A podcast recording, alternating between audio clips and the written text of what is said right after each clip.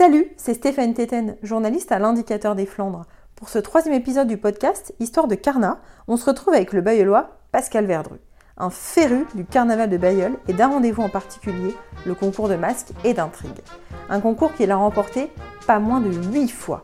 Et quand on connaît les règles, c'est une petite prouesse. Allez, je vous fais pas attendre plus longtemps, c'est lui qui en parle le mieux.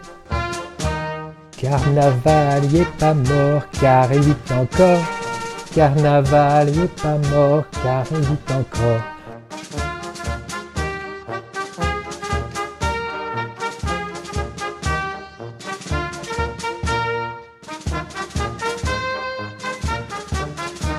Le concours de masques et d'intrigues du carnaval de Bayeul qui a lieu le lundi soir. Donc le but c'est de se déguiser, de se masquer et de parcourir euh, la ville euh, et d'aller dans six cafés estaminés on va dire, embêter un jury qui est fait de gens de la philanthro, de personnes baïloises et d'autres personnalités. Et le but, c'est de les taquiner en les amusant, jamais méchamment.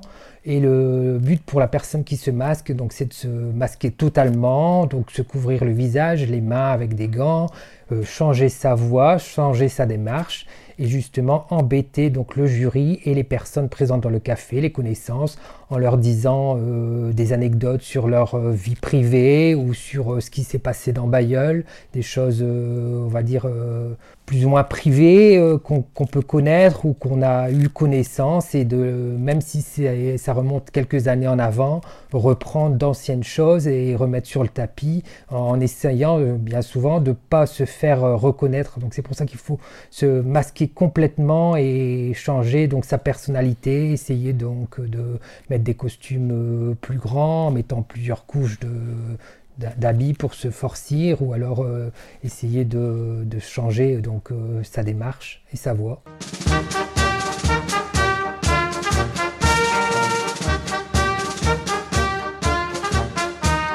Donc il y a 14 ans, cette année-là, j'avais pris comme euh, intrigue euh, le thème, euh, j'étais déguisé en explorateur, et le thème c'était parce qu'ils avaient fait des fouilles pour la villa romaine en bas de la rue du musée.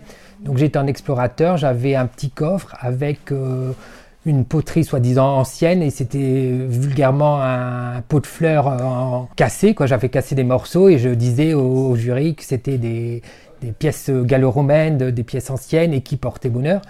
Donc cette année-là, euh, mon père faisait partie du jury avec un ami aussi, euh, et je suis allé les embêter donc dans un café. Il ne m'a pas reconnu du tout.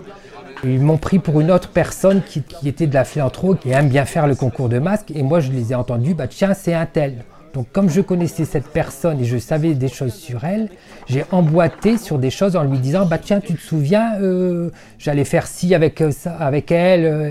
donc ils m'ont vraiment pris pour, pour elle. Et là j'étais tout seul dans le café il n'y avait pas d'autres masques. Donc je me suis dit maintenant comment je vais faire pour ressortir du café sans qu'ils me reconnaissent? Parce qu'avec la voix tout ça ils m'avaient pas reconnu. Donc j'ai attendu qu'il y ait un autre groupe conséquent de masques qui rentre pour me faufiler et partir en vitesse du, café.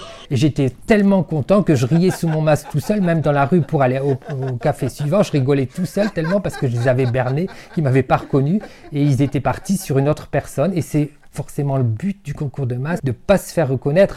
Alors comment j'ai réussi à le berner? C'est surtout bah, en mettant plusieurs couches de, pull pour euh, paraître plus, plus gros. J'ai aussi mis des, chaussures qu'il ne connaissait pas du tout. Et aussi euh, souvent il me reconnaît euh, à mes mains, à ma façon de, tenir les mains. Donc là cette année-là j'avais mis deux couches de gants, donc avec la dernière couche avec des gants beaucoup plus épais. Et c'est tout juste si j'avais plié mes mains. Donc du coup je ne pouvais pas bouger mes mains, donc il ne pouvait pas me reconnaître du tout avec mes mains. Forcément, quand même ton père te reconnaît pas, ça aide à vivre pleinement l'ambiance à la salle des fêtes où tu vas recevoir ton prix. Donc le rassemblement se fait à la salle des fêtes. Donc donc il y a un rassemblement de, on va dire, euh, des carnavaleux parce qu'il y a de l'ambiance musicale, les gens dansent. Euh, ça permet aussi, bah, il y a aussi les, spectateurs qui viennent voir et ça donne l'occasion aussi aux concurrents du concours de masse d'embêter encore les gens qui sont dans la salle. Donc là on fait un tour de salle. Euh, il y a l'ambiance et puis après il y a la présentation donc sur la scène de tous les concurrents qui ont participé. Ça permet justement aux spectateurs de voir tous les concurrents parce que comme on se déplace dans Bayeul, on ne les voit pas tous quand on est spectateur. Et au final, euh, souvent c'est vers 23h, euh, minuit, donc il y a la proclamation des résultats, donc euh, des individuels, des groupes. Donc souvent ils font la proclamation du dernier jusqu'au premier. Donc on attend, quand on participe, quand on ne nous a pas donné, annoncé notre numéro parce qu'on a un numéro, ça fonctionne par numéro. Donc on sait qu'on sera dans les premiers, donc on attend deuxième, troisième. Et là, quand on, comment, notre numéro n'a pas été annoncé, bah, on se doute qu'on est premier. Quoi.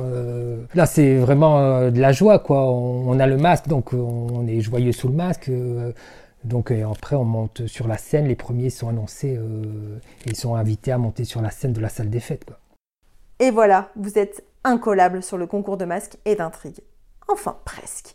Va falloir le tester pour en être sûr. De mon côté, je vous laisse parce que c'est la fin de ce troisième rendez-vous. Mais psst, Histoire de Carnat, c'est pas vraiment fini. Alors à bientôt